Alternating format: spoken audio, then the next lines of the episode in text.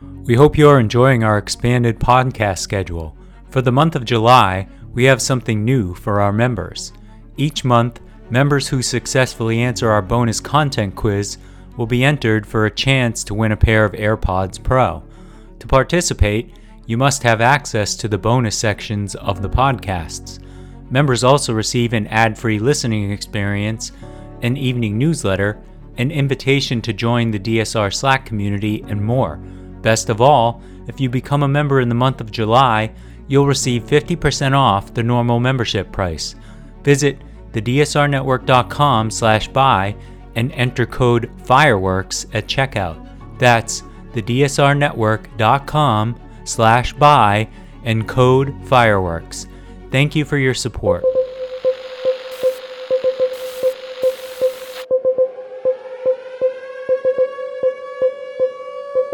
July 13th, 2023, and this is your DSR Daily Brief. I'm Chris Cotnor. And I'm Riley Fessler. Our top stories from international outlets this morning. The negotiations for Ukraine's path to NATO membership reached a critical stage as the Biden administration sought a compromise. However, Ukrainian President Vladimir Zelensky criticized the draft offer, disrupting President Biden's delicate balancing act between his conviction to prevent a global conflict and Kyiv's desire for swift NATO membership. Zelensky's intervention angered the U.S. delegation and highlighted the challenge of maintaining unity within the transatlantic alliance while supporting Ukraine without provoking Russia. Biden now faces the task of persuading NATO allies to endorse his strategy to assist Ukraine while avoiding actions that could escalate the conflict. The United States refrains from officially linking NATO to lethal aid, coordinating military support separately.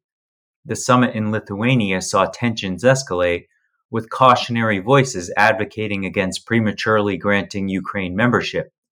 Biden's administration defends its commitment to Ukraine, citing significant aid and progress toward membership, but also expresses frustration with perceived insufficient gratitude. The differing perspectives reflect the complex dynamics between the US, NATO, and Ukraine as they navigate the delicate situation and work toward Ukraine's eventual NATO membership. Chinese hackers targeted the email accounts of Commerce Secretary Gina Raimondo and other officials from the State and Commerce departments before Secretary of State Antony J. Blinken's trip to Beijing in June, according to U.S. officials. Although the investigation is ongoing, it is believed that no classified information was stolen. The attack appears to have been focused on individual email accounts rather than a large scale data exfiltration. Microsoft disclosed the hack, which began in May, and the State Department discovered it on June 16th, just before Blinken's trip. The Biden administration has not officially attributed the attack to China, but U.S. officials privately agree with Microsoft's assessment. The incident underscores the intensifying intelligence competition between the US and China. The State Department, which has been a frequent target of foreign government hacking, is conducting a robust investigation to address vulnerabilities in cloud computing and enhance security measures. Russian Foreign Intelligence Chief Sergei Naryshkin revealed that he had a phone call with his CIA counterpart Bill Burns discussing the recent short lived mutiny led by Russian mercenary boss Yevgeny Prigozhin and what to do with Ukraine. Although Burns reportedly raised the events of the mutiny, the majority of the hour long call focused on the Ukraine situation. The CIA declined to comment on Naryshkin's remarks. Burns and Naryshkin have maintained communication since the start of the Ukraine war, serving as a rare line of contact between Moscow and Washington. However, Ukraine insists that its future should not be negotiated on its behalf by other countries.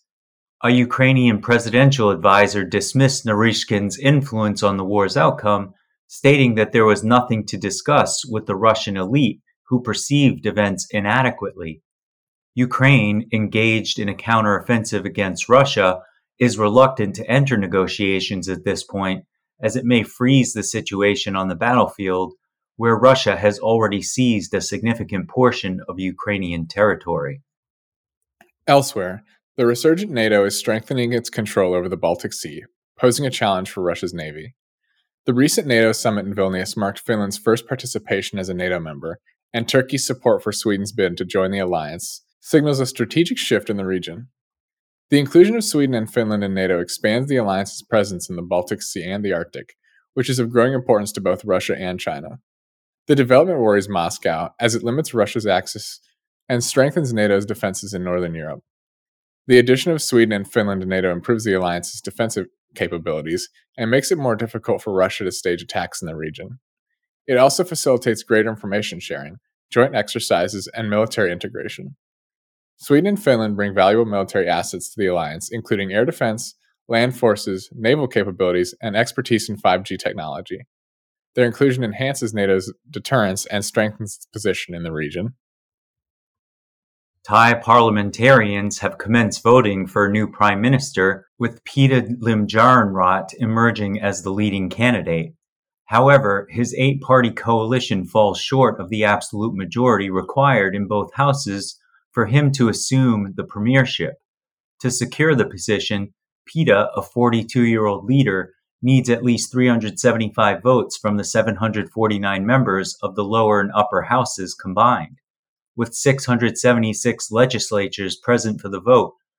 Many are opposed to his party's anti establishment agenda, particularly the proposal to amend the law banning insults to the monarchy. Despite facing opposition from conservative and influential forces, Pita remains determined to pursue his party's goals and aims to find a consensus among the parliamentarians. New evidence discovered by BBC News raises doubts about the Greek Coast Guard's narrative regarding the migrant boat sinking that resulted in the deaths of up to 600 people.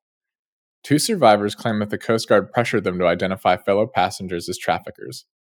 A video of the sinking contradicts the Coast Guard's account, as it shows the boat in distress despite the Coast Guard's claim that no rescue was necessary.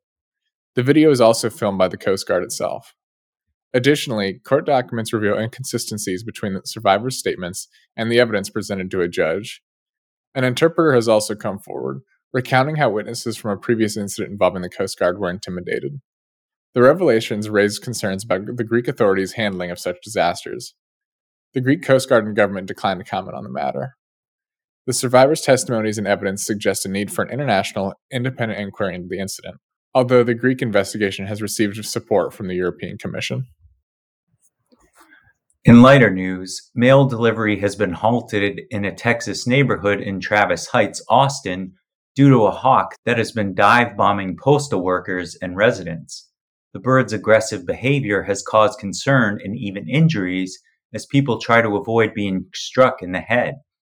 The U.S. Postal Service has informed residents that they must retrieve their mail from a different location for the time being to ensure the safety of employees and customers. A wildlife biologist explained that the hawk is likely protecting its young, and the aggression is expected to decrease once the fledglings are capable of flying, which typically takes around six to seven weeks. That's all the news we have for you today. Be sure to rate, review, and subscribe so that more people can find the show. If you have a tip, topic, or correction you'd like to flag for us, please email us at podcasts at thedsrnetwork.com. Members of the DSR network will receive an evening newsletter version of the DSR Daily Brief. If you'd like more in depth analysis of these issues, along with our sources for today's episode, be sure to follow the links in the show notes and tune into our sister podcasts on the DSR network. Stay safe and stay tuned to the DSR Daily Brief.